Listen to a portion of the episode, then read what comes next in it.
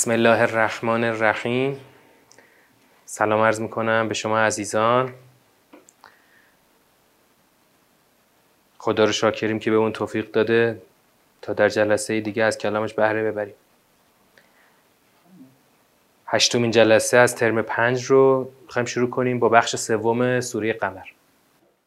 جلسه اول و دوم این سوره ما دور اول رو داریم میریم هنوز. الان که جلسه سوم هنوز تو دور اول هستیم.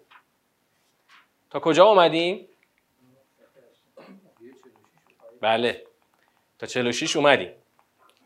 اگه ننوشته باشید یادتون هست یا نه؟ نوشتن مثل این مشق مدرسه میمونه. مشق مدرسه رو بچه می تو خونه یادش نره. خودتون از فضای آیات که گفتیم یادتون هست یا نیست؟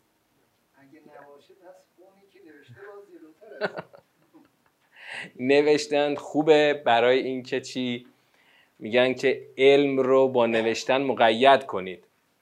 اما حواسمون باشه به اون مرحله نرسیم اون حکایت معروف که طرف داشت می‌رفت از کجا می اومد که دزدا زدن؟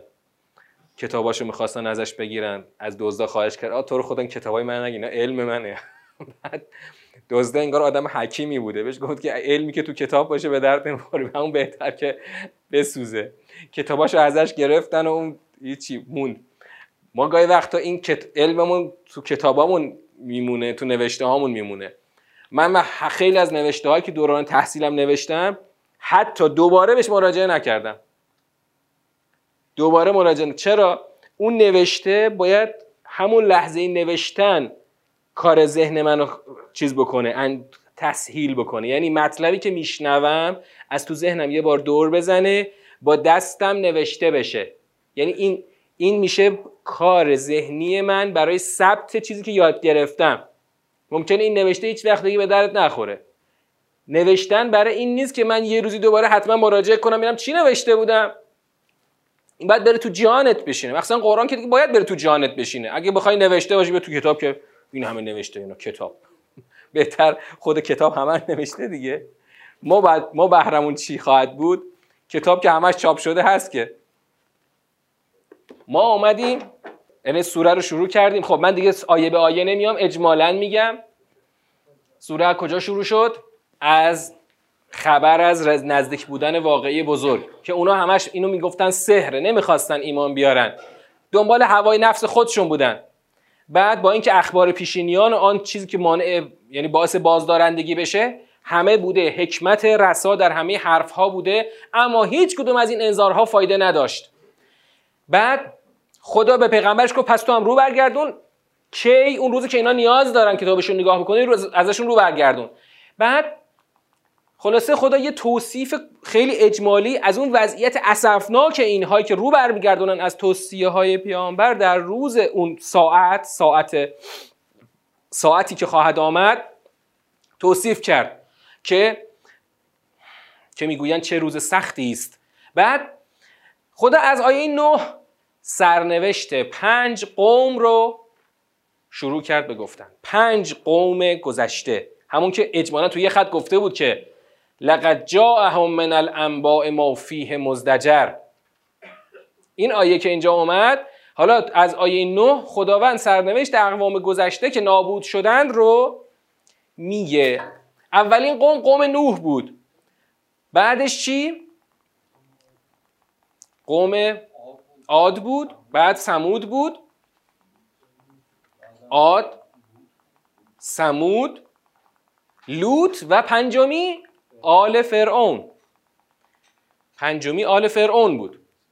این پنجتا رو خوندیم که خدا هر کدوم رو با یه توصیف اجمالی وصفشون رو گفت و اینها همشون نابود شدن. فرعون و خدم و حشم و همه کسانی که فرعونی کار می‌کردن فرعونی فکر می‌کردن. فرائنه کل سیستم فرعونی آل فرعون. چون اینا آل بودن در برابر اون بنی اسرائیل هم که اونا هم اینا یه گروه اونا یه گروه دیگه. اونا برده اینا اینا ارباب اونا. بعد رسیدیم به این سوال که خدا ازشون پرسید. این سوال چیه؟ در واقع یه سوالی جنبندیه. ما سرنوشت پنج قوم گفتیم. شماها چرا ایمان نمی‌خواید بیارید؟ آیا کفار شما بهتر از اونا بودن؟ خدا سه تا وجه مطرح می‌کنه. آیا کفار شما بهتر از اونا بودن؟ یا بهتر بگیم بهتر از اونا هستن؟ یعنی یعنی چی کفار شما بهتر از اونا هستن؟ یعنی کفر شما فرق می‌کنه. مثلا شدت کفر شما کمتره. شما یه آدمای مثلا نصف نیمه خوبی هستید. اونا خیلی بد بودن. اونا خیلی بد بودن. شما خیلی خوبید. یا شما کمتر بدید. این که نیست که. یعنی همشون تو وجه کفر با هم چی هن؟ مشترکن. دیگه چی؟ گزینه دوم. املکان براعتون فی زبر. چرا این همه سرنوشت اقوام بر باورتون میگیم؟ شما چیز نمی‌کنید. باور نمی‌کنید. آیا برای شما یه امان ای در کتاب های پیشین آمده؟ ندارید که. شما امان نامه دارید؟ ندارید. یا اینکه گزینه سوم که گزینه بسیار مهمی بود. البته فرصت زیادی نبود که من اینو زیاد توضیح بدم. اینو حال بیشتر توضیح خواهم داد. ام یقولون نحن جمیع منتصر. که در واقع این گزینه سوم اصل کاریه. گزینه یک و دو که حتما نیست. خودشون هم نمیگن که ما بهتر از قبلی هستیم. خودشون هم نمیگن که ما یک امان نامه ای داریم. اما اینو میگن. سومی رو میگن. سومی چیه؟ نحن جمیعون منتصر. ما وقتی همه با هم باشیم پیروزمندیم. پیروزمند بر کی؟ بر پیامبر و جبهه حق. ما همه با هم جمع میشیم بر جبهه حق پیروز میشیم. واقعا این سومی رو خودشون هم میگن. تصورات متوهمانشون همینجاست. نحنو جمیع منتصر. خدا هم برای همین گفت سیهزم الجمع دور هم می‌خواید جمع بشید. همتون با هم هزیمت میشید. همتون با هم شکست می‌خورید. و یولون دوبر و پشت کرده و فرار خواهید کرد. دقت کنید سیهزم الجمع رو خدا به صورت آینده آورده. سین آورده. هرچند سین برای آینده نزدیکه. اما ای بسا که هنوز این سیوه زمال جمع محقق نشده باشه. سیوه زمال جمع رو خدا تو چه فضایی داره میاره؟ سیوه زمال جمع ببین این سیوه زمال جمع دیگه تا آخر تاریخ همینه ها. این که تغییر نمی‌کنه. تغییر می‌کنه؟ نه. هر چقدرم دیگه بشر بیاد و بره این سیوه زمال جمع همینه. اون وقت الان یه نگاهی بکنیم ببینیم خدایا الان 15 قرن گذشته اینا الان انگار اون اجتماعشون اتحادشون انگار خوبه الان ها. الان شما دنیای کفر رو نمی‌بینید چقدر با هم ارتباط گرم گرمی حالا با هم دعوا دارن. مثلا روسیه میاد به اوکراین حمله می‌کنه با هم دعواشون میشه. نمی‌دونم جنگ جهانی افتادن به جون هم اینقدر از هم دیگه کشتن که دنیا جمعیتش خود کم شده بود بعد از جنگ. ولی الان که خیلی ارتباطشون با هم خوبه. هر کی می‌بینیم اون داره پشتیبانی می‌کنه این به اون پول میده اون به اون کمک میرسونه. تجربیات همدیگه رو به ما به همدیگه میدن. وقت ما تو جبه حق ما حتی شیعه ها با هم نیستیم. جالبه. خود شیعه ها با سنی ها که هیچ اصلا عده کمیشون با ما هستن فقط چهار تا حماس و مثلا خیلی عده کمی از سنی ها با ما هستن. خود شیعه ها الان با ما نیستن. انگلیسی ها یه خط جدا رو انداختن. انگلیسی ها که هیچ اصلا تکلیفشون روشنه. اما این شمی شیعیان مثلا عراق. همشون مشیشون مشی انقلابی و مبارزاتی نیست. ما یه دیشون رو جمع کردیم مثلا هشت و شعبی رو انداختیم از بین اونا. خیلیشون اصلا میگن کاری ما نداریم. بذار زندگیمون رو بکنیم. بذار هم زیارتمون بریم بسمونه ایده زیادی از همین شیعیان خودمون.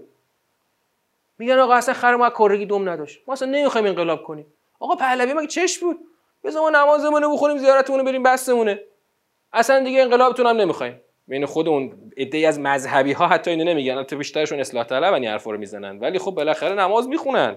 ان دیگه. این چیه پس؟ خدایا این سیاه زمال جمع چرا نشد پس؟ به خدا یه جمله اینجا گذاشته سیاه زمال جمع. آیا خدا داره خبر میده؟ یا خدا داره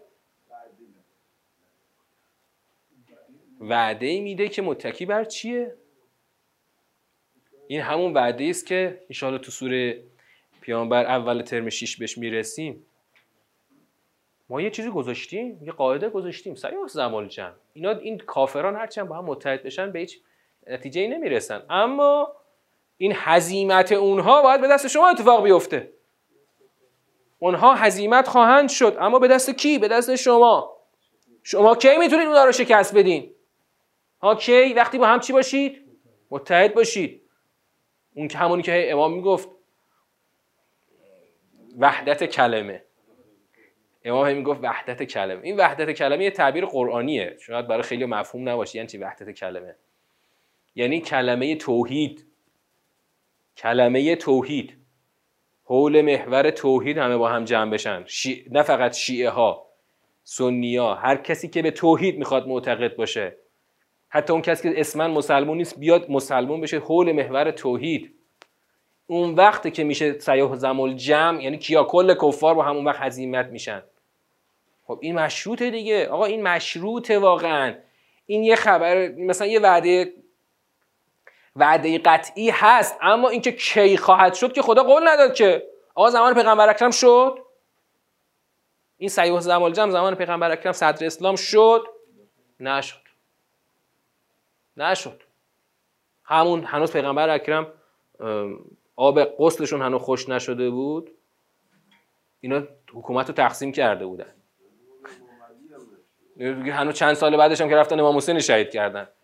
الان چی؟ الان هم که هنوز ما یه ده اقلی هستیم مثلا میگیم حالا ما دیگه 200 میلیون شیعه در دنیا هستیم. ما این 200 میلیون هم نگاه می‌کنیم سرچی بچلونی است مثل آبکش چیزش نمیمونه.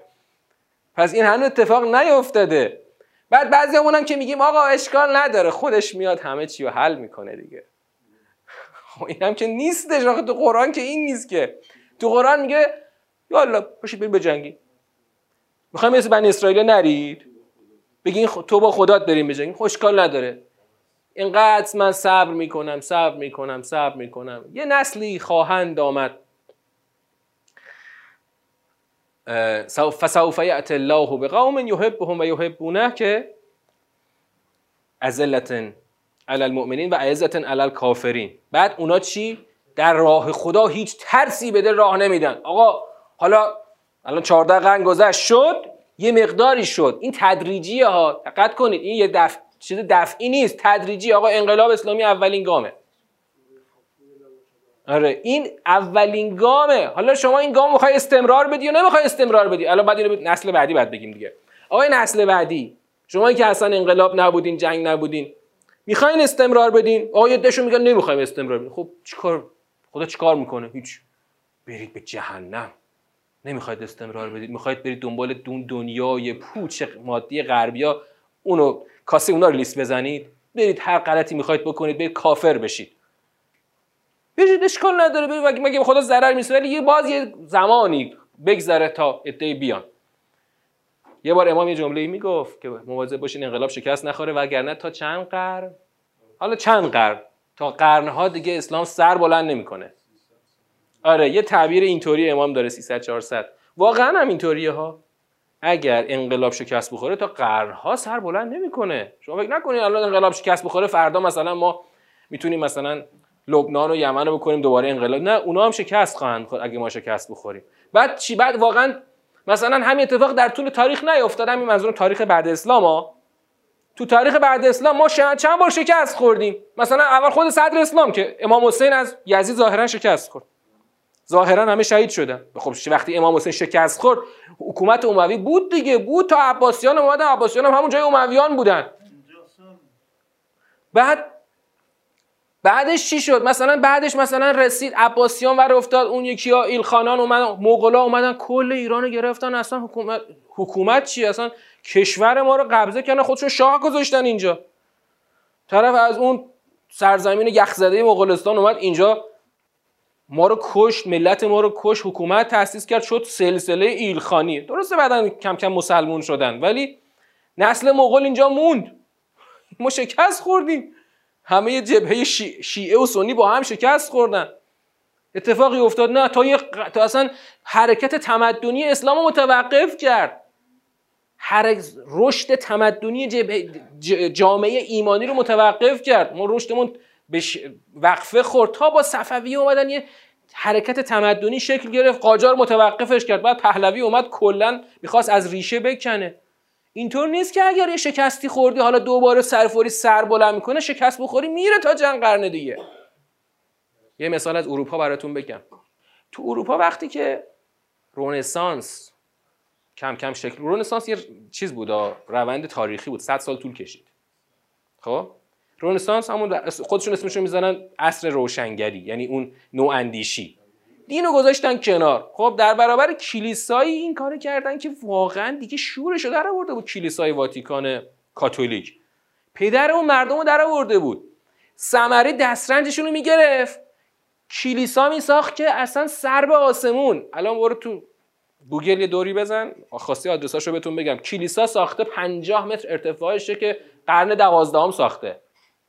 خیلی با شکوه ساخته. انقدر اینا رو ساختن مردم فقیر شدن. علیه اونا مردم قیام کردن. علیه کلیسایی که از جلوی رشد علمی و مردم میستاد مثلا گالیله رو می‌خواستن بندازن تو آتیش. خب؟ اینا بعد دین شکست خورد. چند سال گذشته؟ 400 سال اقلا گذشته از رنسانس. الان تو اروپا کسی جرأت داره اسم دینو بیاره؟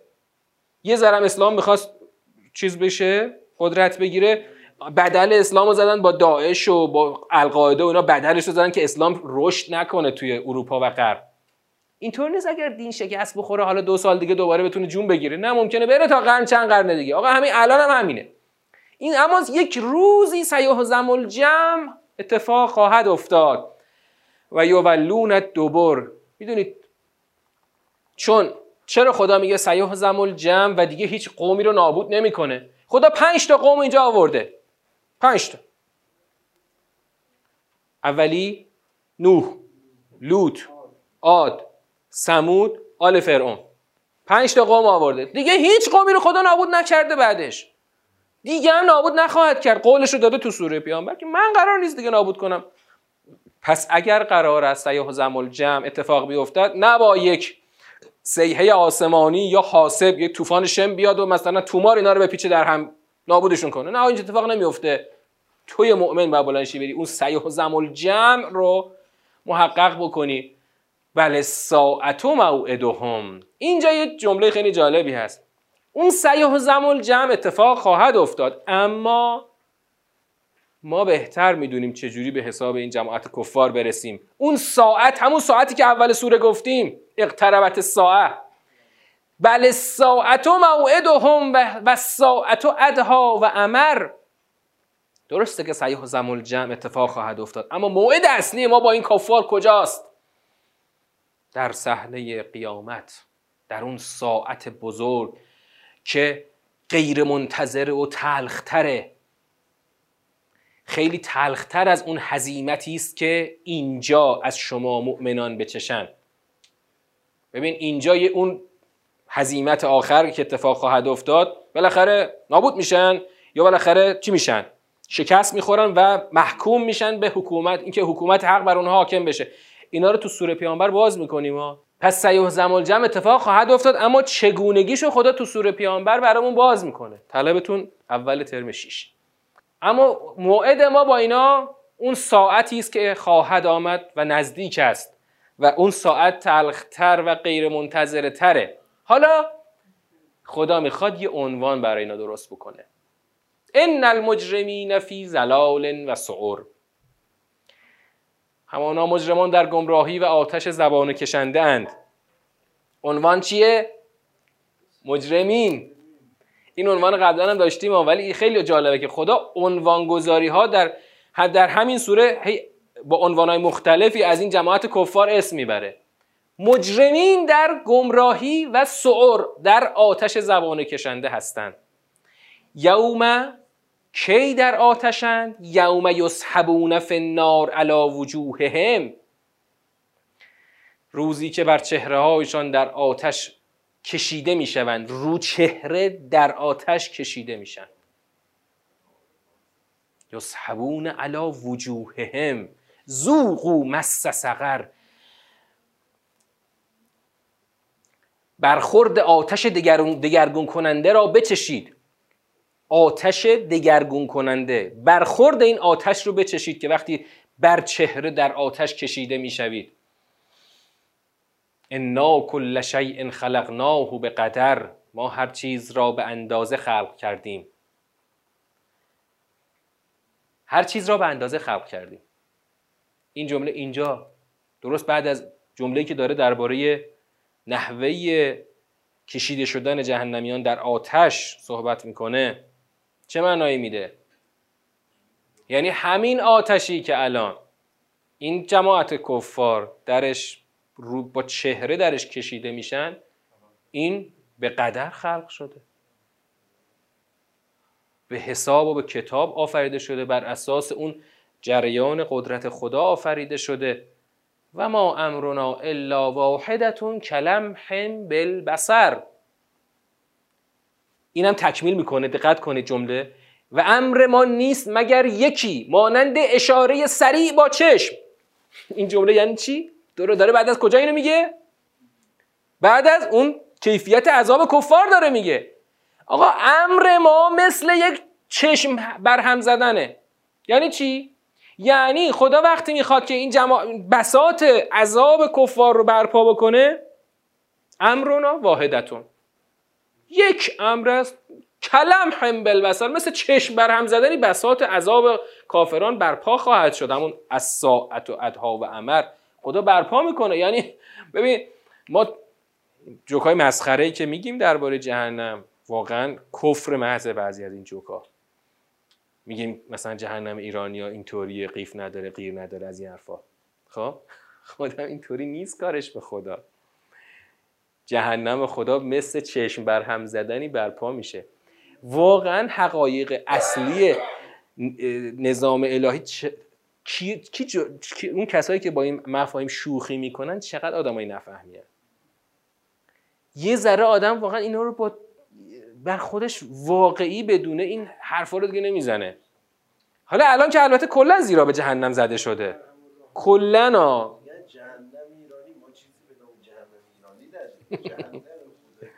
اصلا جهنم دیگه نداریم. یعنی واقعا من فقط گاهی وقتا آرزو دارم این منکران جهنم رو ببینمشون اونجا. خدا نکنه ما جز جهنمی ها باشیم. آره ولی خب اون وقت دیگه اون وقت انتخابشون مختوش میشه. خدا نمی‌خواد انتخابشون مختوش بشه. برای همین به کسی جهنم رو نشون نمیده تا این دنیا برپاست. ولی واقعا دوست دارم ببینم اون جهنمی که زوق و مست سقر خدا میگه بچش اون جهنمی که داشتی انکارش می‌کردی. جهنم و انکار مسخره می‌کردی. طرف رسما مسخره می‌کنه ها. ببینید شوخی شوخی مسخره نمی‌کنه. رسما با سراحت و با جدیت مسخره می‌کنه جهنمو. اون وقت اینم تو پرانتز. اون وقت حاج آقای ما میره باش مناظره می‌کنه. چطور میشه آخر مناظره؟ یه دفعه آخر مناظره می‌بینیم اه اینا انگار با هم انگار مشکلی ندارن. چطور شد؟ بابا تو رفتی اونو بزنی زمین؟ نشستی باش داری جوک, جوک میگی با هم فالوده می‌خورین؟ بابا این منکر جهنمه. کافر محضه. حالا معتز امام هنوز سرش بود. تو با هم دیگه دارین شوخی می‌کنین منم چه آدمی رو ببینم تا لحظه آخری لبخند بهش نمی‌زنم. چون کافره. می‌خواد امام سرش باشه می‌خواد نباشه. کافر آقا کافره. بعد شما با هم دیگه می‌خواین فقط یه دعای می‌کنید که چی؟ مثلا بله حالا خود شما خورده شدتش رو کم کنید. یه نتیجه سخت می‌خوام بگیرم و. ممکنه شما این نتیجه رو نگیرید ولی من این نتیجه رو می‌گیرم. متاسفانه. من میگم متاسفانه جدی نگرفتن جهنم بین ما فراگیر شده. اون جرأتش و جسارتش یه خورده بیشتره میاد مسخره می‌کنه. ما اون کارو نمی کنیم ما میایم چی کار می‌کنیم؟ با بیان لطیف بیانش می‌کنیم که خیلی سراحت از توش در نیاد. وقتی میایم مرتب به مخاطبمون میگیم که آقا شیعه که جهنم نمیره که. شیعه شما یه ببین شما چیکار ببین یه زیارتی رو برو جهنم بر شما آتش جهنم بر شما حرام میشه. الان نمی‌خوام بگم اون روایت حتما غلطه. ممکنه روایت در یه وجهی یه محملی داشته باشه. اما وقتی تو اینطوری داری روایت رو بیان می‌کنی در مخالفت سریح با قرآن قرار می‌گیره. خیال راحت از جهنم نرفتن دیگه تو نجم دیدیم دیگه. هر کسی برای خودش خیال راحت از جهنم نرفتن کنار گذاشته باشه این کافره تو ادبیات قرآن. می‌خواد اسمش مسلمان شیعه 12 امام بشه می‌خواد هر چی باشه. چون خیلی از دستشون عصبانی هم دیگه این پرانتز رو باز کردم از آقای رفیعی. اما همون. ببین چون نظام قرآن چون نظام تو دستشون نیست خب؟ اجمالا می‌فهمیم داره مخالفت می‌کنه اما نمی‌تونیم محکم تو روی طرف اصلا بزنیم تو چونش داوودش کنیم. چرا نمی‌تونیم؟ نظام دستمون نیست. مثلا من بگم آقا این دقیقا حرفای شما با کدوم بخش قرآن؟ آقا مثلا تو بحث زندگی پس از زندگی ما گفتیم که آقا حرفای شما با آیه 26 27 28 سوره جن در تضاد صریحه. سیاق کلا سیاق دوم سوره جن. کل این برنامه در تضاد صریح سوره جنه. وقتی من نظام سوره جن رو داشته باشم با اطمینان میگم با در تضاد صریح هر کی می‌خواد بره هر چی می‌خواد بگه. اما شما وقتی نظام دستت نباشه نمی‌تونی با این اطمینان صحبت کنی. آقا اجمالا شما داری خلاف قرآن صحبت می‌کنی. ولی یه خورده بچه نمی‌تونم تصریحش نشون بدم آقا یه خورده شدتش رو کم کن. ما همون زمان درس یه بنده خدایی می‌رفتیم. منزلشون ایشون که ایشون دیگه یارقار آقای مکارمه. خیلی هم با ما رفیق شد. در طی این درس ها که یعنی با تدبر خیلی نظرش مثبت شد و خیلی خوب شد. من یه فایل نشونش دادم تو گوشی گفتم بیا ببین آقا میری داره چی میگه. ببین داره چی میگه اینجا. من اینو باید برم به آقا بگم. یعنی به آقای مکاره. خیلی داره سراحتا داره منکر میشه. آقا گذشت گذشت گذشت. هر چی ما منتظر وایسادیم آقای مکاره موزه نگرفت. چرا نگرفت؟ ولی باید موزه می‌گرفت. آقا شما حارس دین هستید که شما نگهبان حریم دین هستی این آقا هم داره حریم دین رو که جهنم و بهش جز ضروریات دینه داره منکر میشه. چرا جلوش من نمیستید آقا مثلا خیلی دیگه شق القمر کردید. اما بر از سرش برداشتید که مشهورترش کردید. چرا به سیخ نمیکشیدش؟ چرا؟ می‌دونی چرا؟ چون این سبک رو اجمالا قبول داریم. اجمالا آقا اینقدر از جهنم حرف نزن. اجمالا قبول داریم. فقط شدتش خورده کم کنه اینقدر تیز نباشه. بابا دای کامنت اینو کجا گفته؟ تدبرش رو بگیر. خب قبلش چقدر از جهنم و عذاب سخت جهنم لرزیده؟ آه همون دیگه. همون وقتی شما نگاه تدبری به ادعیه داشته باشی آقا دعای امام سجاد تو دعای ابو حمزه میگه اون فراز خیلی قشنگش که هر شب تو دعای افتتاح اولش می‌خونیم همش همش از عذاب صحبت نمی‌کنه. خلص نامن النار توی صد بار تکرار نمی کنیم حالا. حالا نکتهش آه الان همین سواله دیگه. این ور این ور. کدوم سنگین باشه؟ توازنش رو کی تعیین کنه؟ خدا. در قرآن. بیان تو قرآن دیگه. هر سوره ای که وارد میشیم خدا بالاخره از جهنمش یه چیزی میگه از بهشتش گهگاهی میگه. خب؟ اما الان تو همین سوره تا آخرش هم که الان تقریبا آخرش هستیم همش جهنم. آقا با چهره میکشونیمش اون تو شعله های جهنم. یه کلمه از بهش اینجا نگفته خدا. تو آخر سوره هم میریم فقط اینجا تو این آیای پایانی. ان المتقین فی جنات و نهر. و تمام. یعنی از خود بهش همین یه جمله رو گفته. فی مقعد صدق هم در واقع اون فقط اون عظمتش رو داره بزرگتر می‌کنه. خب؟ آقا این همین خود همین سوره قمر یک 114 همه قرآنه یک واحد از قرآنه. رجاش بیشتر یا خوفش؟ نقدن اینجا جلوشیم جلوشیم دیگه. همینجا. نقدن. خوفش بیشتره. آیا از زده خدا اگر مدیریت کنه این توازن خوف و رجا رو قطعا درستش همونه. قطعا ما این گزارهایی که تو ذهنمون چیدیم اینا خارج از نظام قرآنه. آقا باید آقا می‌دونی نتیجه همین گزاره چی شده؟ در طول تاریخ شیعه رجایی کار کرده. در طول تاریخ ها چرا؟ یک دلیل اجتماعی هم داشته. شیعه چی بوده؟ اقلیت بوده. شیعه اقلیت بوده. خب؟ در برابر سنی ها که اکثریت بودن. جامعه اقلیت میاد برای خودش چی می‌سازه؟ یه محمل هایی که او رو چیکار کنه؟ در اون اقلیتش قوی تر کنه. خب؟ دائما برمیگرده به سنی میگه که ببین من اهل بیتو دارم. من پشتم گرمه من حتما میرم بهش. توی سنی اهل بیتو نداری که. تو باید جهنم. خب؟ اون اقلیتیش اینو به رجایی کش می سوق میده خب؟ این یعنی محملش چیزم بستر اجتماعی هم داشته که ما اقلیت بودیم در ولی این خلاف قرآنه. خلاف قرآنه. اگر تو می‌خوای شیعه واقعی باشی بیا از خود امام ببین. امام علی دعای کمیل امام حسین دعای عرفه امام سجاد دعای ابو حمزه. همش از خوف عذاب داره میلرزه به خودش. روایت در کنار نظام قرآن. باید عرضه بشه دیگه. خب؟ اول شما نظام قرآن رو بگیر بعد روایت رو عرضه کن. آی سیدی قبل از دانستن نظام قرآن چون امکان عرضه روایت بر قرآن عملا امکان نداره باید حتما نظام قرآن رو بدونیم تا عرضه کنیم. خب الان همین سوره قمر یکی از نظام های قرآنه. خدا تو این سوره دائم داره خوفی صحبت می‌کنه نه رجایی. خب این که ما بیایم تفکیک بکنیم در سنین مختلف من این رو اجمالا با همین علم ناقص و اندکی که به قرآن دارم من ندیدم تو قرآن. یعنی خدا در قرآن حد حتی بین انواع انسانهای بالغ نگفته. اونایی که تازه به بلوغ رسیدن این حرفا رو گوش بدن. اونایی که میان سالن اینو بگن اینو گوش بدن. اینایی که پیرن اینا رو گوش بدن.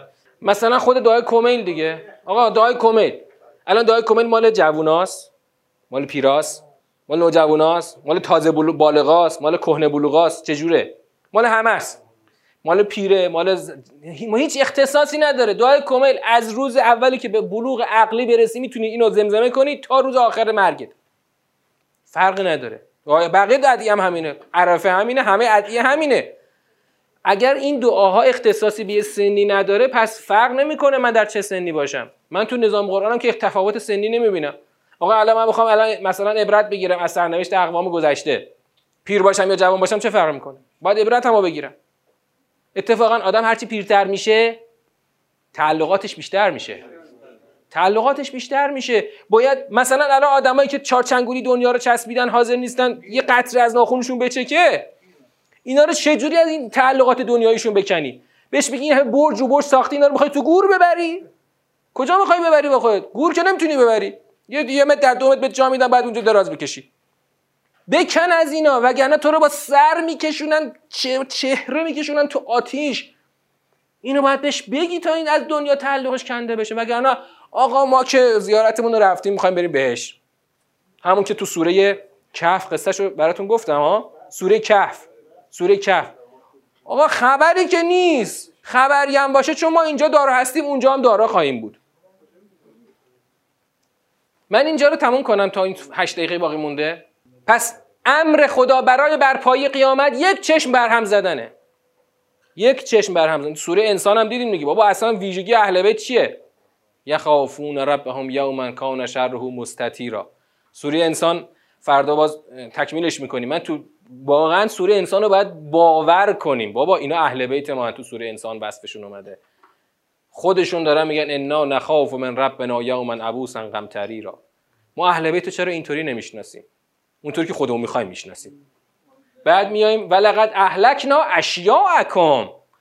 فهل من مدکر؟ ما اشیاء شما را نابود کردیم. آیا پندپذیری هست؟ خیلی جالبه. خدا داره به کیا میگه اشیاءتون رو نابود کردیم؟ به کیا؟ کفار زمان پیغمبر. کیا رو میگه ما نابود کردیم؟ گذشتگان رو. نه اشیا پیروان. گذشتگان اینا رو میگه پیروانتون رو نابود کردیم. آقا اینا که باید. برعکس باید باشه. بعد اینا پیرو قبلی ها باشن. چرا خدا میگه پیروان شما رو نابود کردیم؟ چرا وارونش کرده خدا؟ این چرا؟ چون اینا الان الان سران کفر اینا هن. اینا کفرشون خیلی شدیدتره. اونا تازه پیرو به اینا. چرا؟ چون الان دیگه بدون اینکه اینا در اینا در برابر پیامبر آخر ایستادن. و قرار هم نیست که زلزله آسمانی و سیه آسمانی و اینا بیاد. اینا در واقع سرخط کفر اینا و امروز هم همینه. امروز واقعا کفار امروز دیگه میشن اصلی ترین کفار کل طول تاریخ.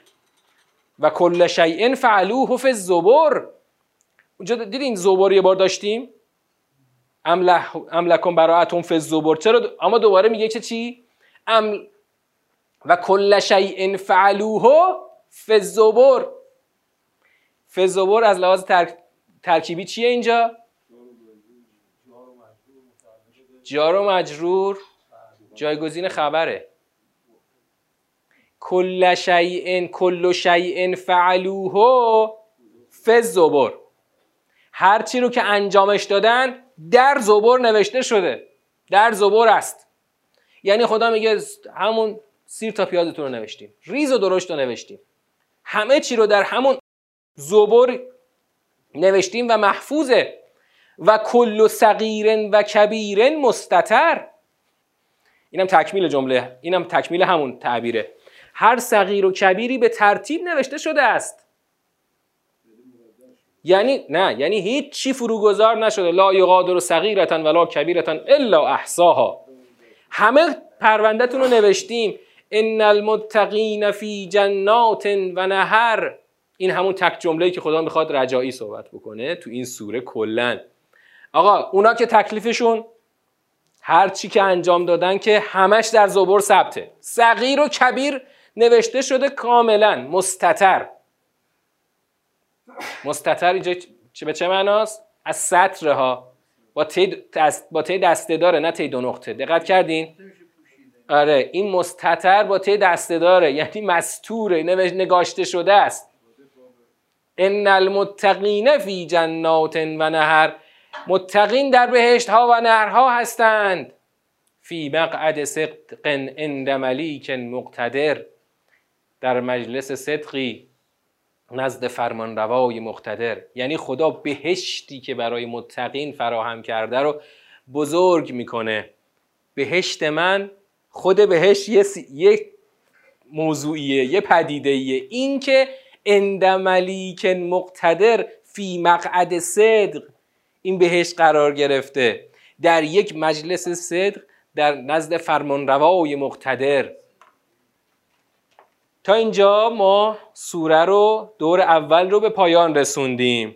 در دو سه دقیقه پایانی هم می‌تونیم سوره رو به سیاقهای خودش تقسیم کنیم. چون تقسیم بندی این سوره به سیاقها بسیار ساده است. اصلا گیر و پیچ و مسئله و دستانداز نداره. سیاق اول همین الان توی دور دور سریعی که خوندم و مرور کردیم سیاق اول رو گفتم. سیاق اول بیام اول سوره. چرا یک تا هشت؟ دقیقا همینه. از آیه نو شروع سرنوشت اون پنج قوم تقیانگر نابود شده است. بدون ابهام و شک و شبهه. یا کنید آیه نه کذبت قبل هم قوم نوح فکذبو عبدنا. ببین فقط یه هم داریم برمیگرده. خب ارجاع زمیر به تنهایی برای اتصال سیاقی کافی نیست. کذبت قبل هم اگه فقط همین یه جمله بود اینو متصل می‌کردیم. اما بعد میریم می‌بینیم خدا نوحو گفت بعد عادو گفت بعد سمودو گفت. بعد لوتو گفت بعد آل فرعون گفت همه رو گفت.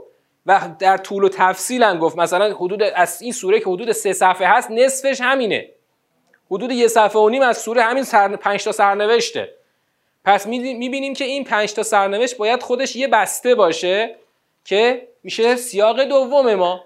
خب سیاق دوم میاد تا کجا؟ میاد تا کجا؟